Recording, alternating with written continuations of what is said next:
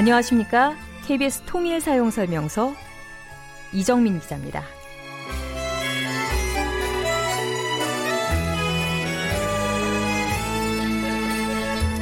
결혼을 하자는 의미로 주고받는 대표적인 예물, 반지죠.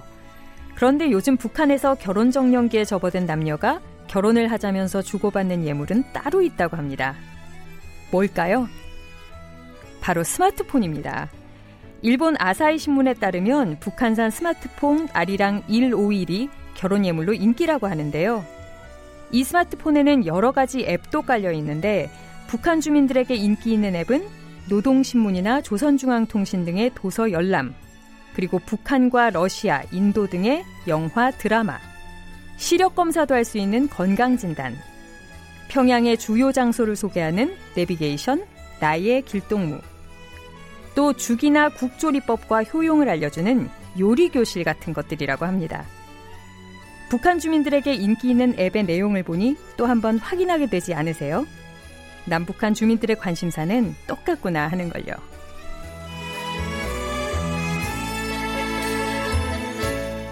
남북의 공통점을 확인하는 시간이죠. 먼저 온 통일 이야기 KBS 통일 사용 설명서 통일TV 진천규 대표 모셨습니다. 어서 오세요. 예, 안녕하세요. 9월 첫날입니다. 오늘. 예, 반갑습니다. 네. 9월에는 어떤 계획 갖고 계신가요? 어, 이번에 이제 추석이 있지 않습니까? 네. 예, 그래서 아마 추석 전에 추석을 포함할지 이제 곧 뭐 다녀올 계획입니다. 북한에 네, 또, 네. 또 다녀오시는군요.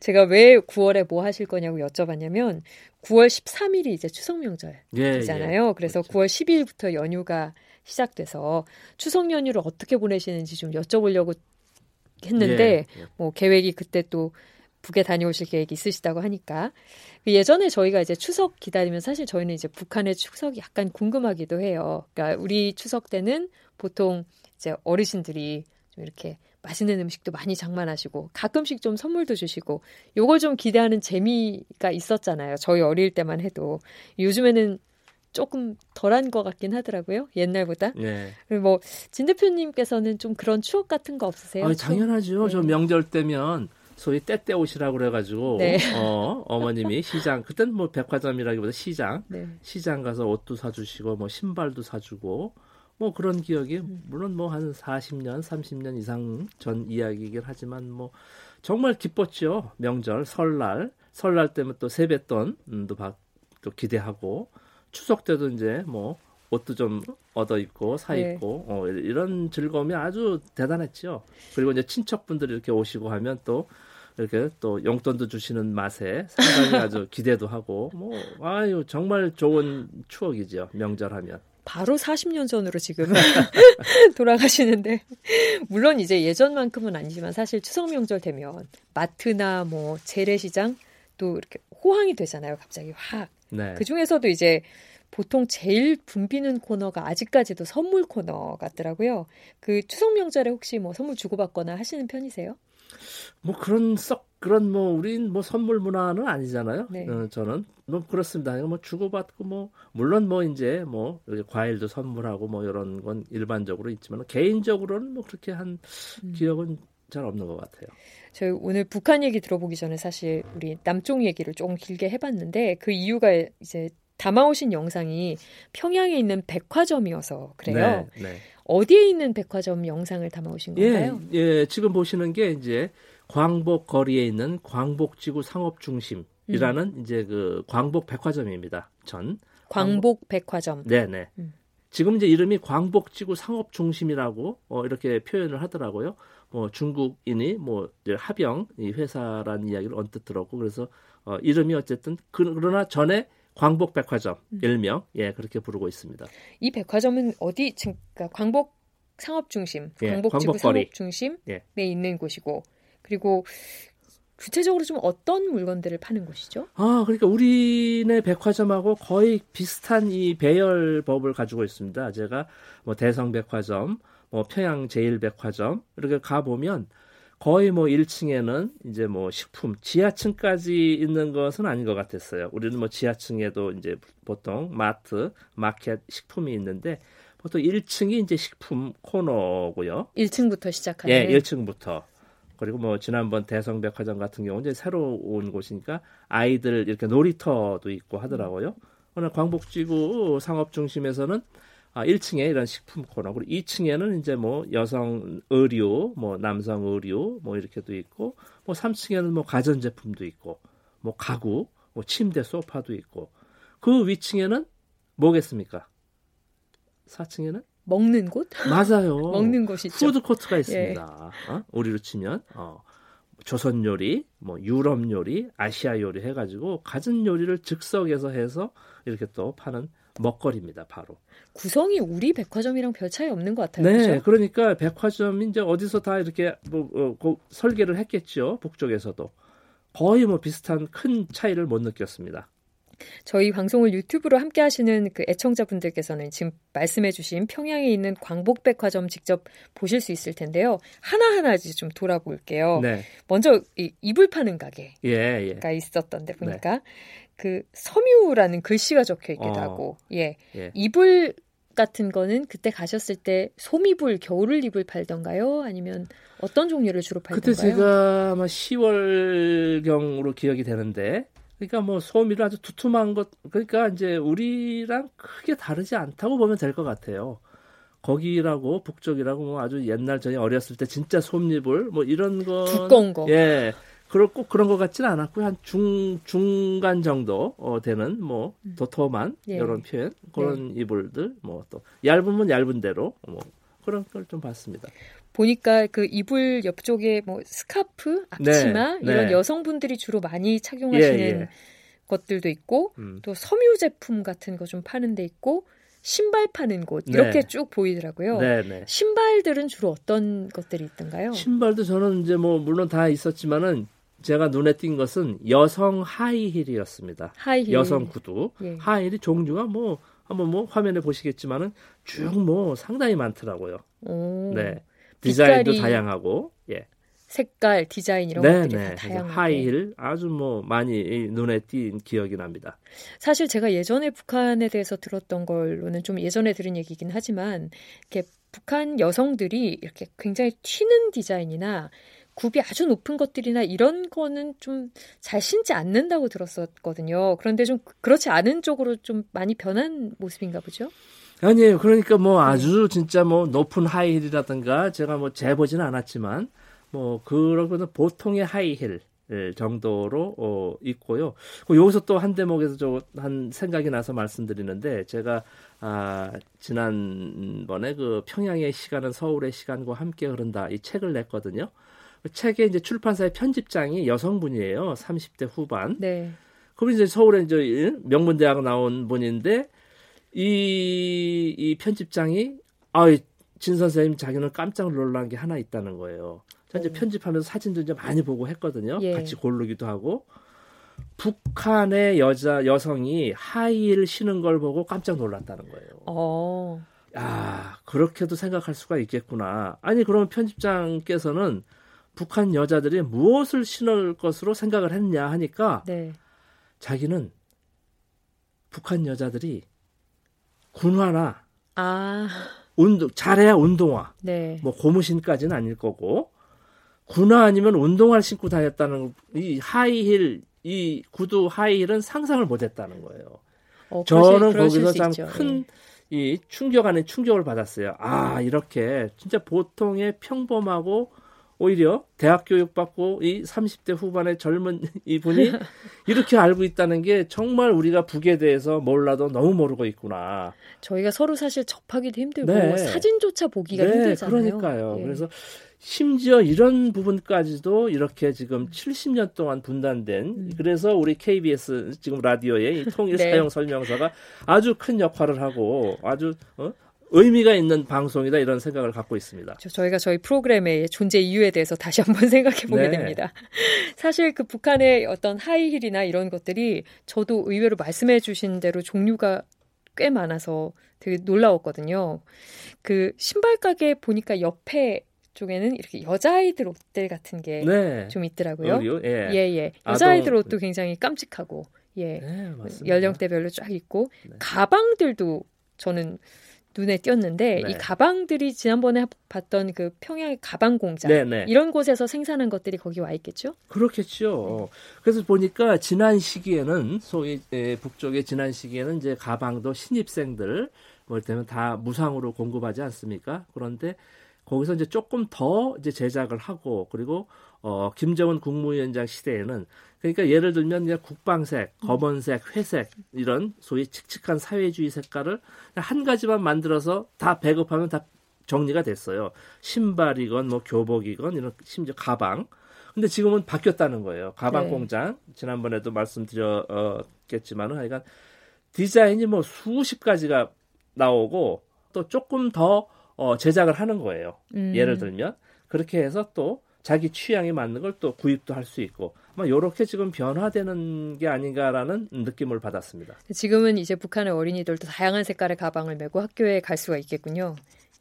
그 저희가 보니까 백화점에 이렇게 가보면 뭐 쭉 계속 진 대표께서 찍어오신 영상들을 쭉 보니까 저도 백화점 아이 쇼핑하는 것 같은 기분이 사실 좀 들었어요. 광복백화점 저도 한번 또 가보진 않았지만 워낙 물건이 다양하고 해서 좀 놀라웠는데 저 같은 아마 생각을 평양 시민분들도 하시겠죠. 가서 보고 아 뭐, 종류 많네 이렇게 네. 구경도 뭐. 열심히 하시기도 하고 대부분 그 백화점에 서 보는 사람들 또 물건을 사는 사람들이 평양 시민들인가요? 아니면 관광객들도 좀 섞여 있습니까? 뭐 관광객도 있을 수 있고요. 주로 아마 평양 시민들로 보였습니다. 음. 네. 뭐 관광객들도 가끔 눈에 띄고. 네. 진 대표께서도 가셔서 물건 아, 사오셨어요? 그러면요. 저도 뭐 어, 사고 머리 샴푸 같은 거, 뭐 비누 뭐 이런 거좀 한번 샴푸. 사봤습니다. 샴푸 비누 말고 다른 건 또 뭘 사셨나요? 아, 뭐 신발, 어? 네, 신발도 저 구두도 사서 신었고요. 아 구두 사셨어요? 네, 네. 예. 구두도 사고. 까만색? 예, 예. 검정색 하나. 남자분들은 다 까만색 구두를 다 신으시니까 말입니다. 사실 여쭤보는 게 별 의미가 없긴 한데 이 결제는 그럼 물건을 사고 예. 어떻게? 하셨습니까? 모든 게다 예, 궁금하실 네, 거예요, 전- 많이. 예, 제가 프로세스를 모르니까요, 저희가. 예, 여쭤보는데 심지어 결제에 앞서서 계, 이 계산 때 계산을 어떻게 하느냐 궁금한 분들이 상당히 많아요. 저도 궁금해요. 그죠? 네.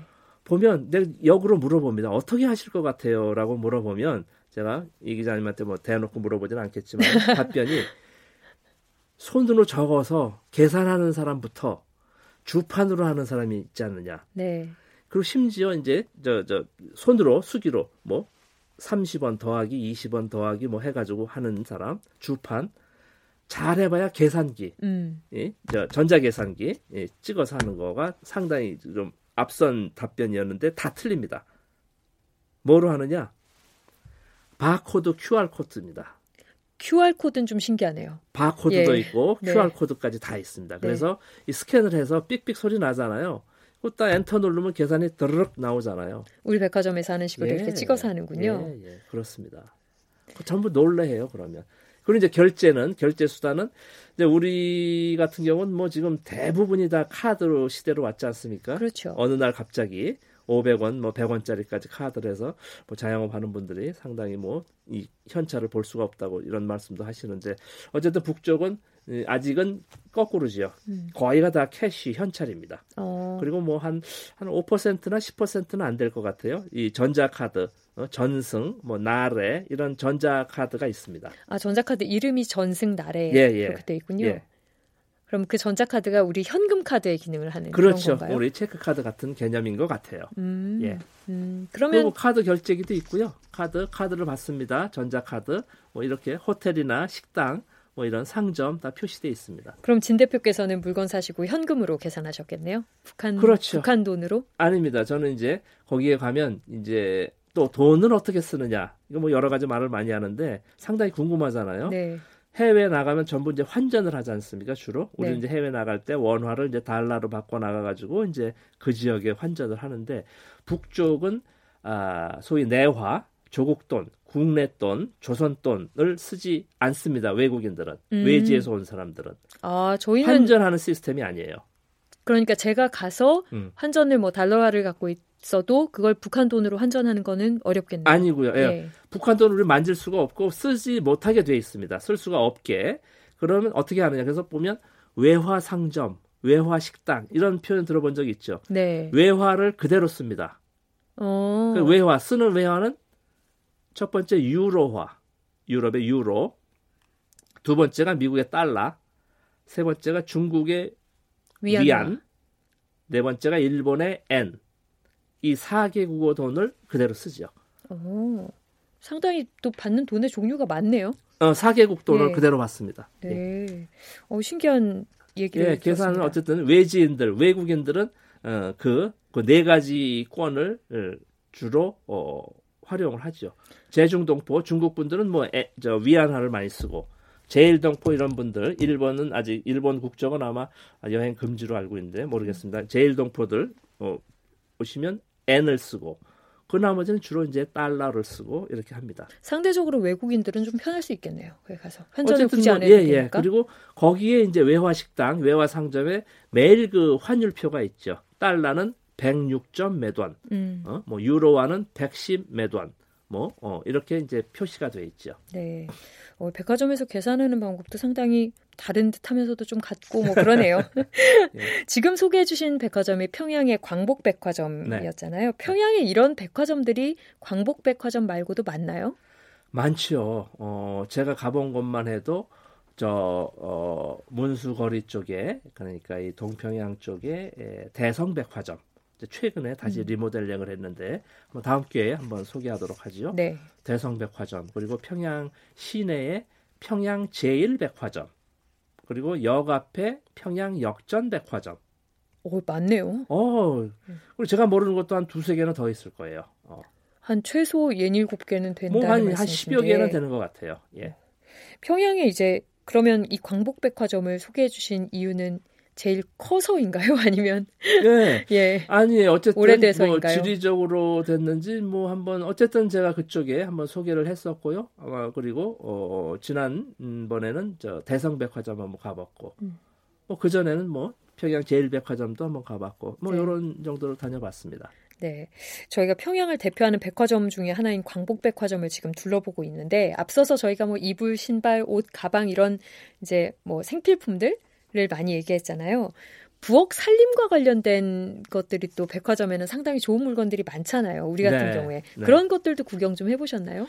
부엌 살림, 부엌 살림, 아, 지금 언뜻 기억이 나지 않네요. 네. 한번, 음, 음, 있는지. 어쨌든 제가 기억에 나는 것은 식품 코너에 예, 여성분들이 즉석 식품 코너가 있었습니다. 즉석 아, 식품. 거기도 있겠죠. 예. 저도 좀 깜짝 놀랐는데, 네. 뭐, 훈제 오리, 족발, 예? 뭐, 닭튀김, 뭐, 빵은 뭐, 말할 것도 음. 없고, 도너츠, 그리고 심지어 즉석 찌개거리. 네. 그러니까 요거 이제 씌워 가지고 요걸 그대로 그냥 부으면 이 양념까지 있어가지고 물만 부어서 끓이면 그냥 찌개 찌개가 되는 거예요. 음. 신기한 상품들이 예. 많습니다. 네. 예. 있을 건 다 있어요. 우리만 모르고 있었지. 북쪽 분들은 나름대로 계속 잘 살아오고 있었던 겁니다. 저희 지난번에 마트 소개해 주셨을 때도 얘기하셨는데 그런 식품들 이렇게 사시는 분들 중에 여자분들도 많으시지만 남자분들이 굉장히 많이 와서 쇼핑 하신다고 네, 말씀하신 기억이 나요. 예, 예. 실제로 이 광복 백화점에도 그러니까 식품 코너뿐만 아니라 전체적인 매장을 둘러보시니까 거기에도 그렇게 남자분들이 많이 와서 쇼- 쇼핑 하시던가요? 예.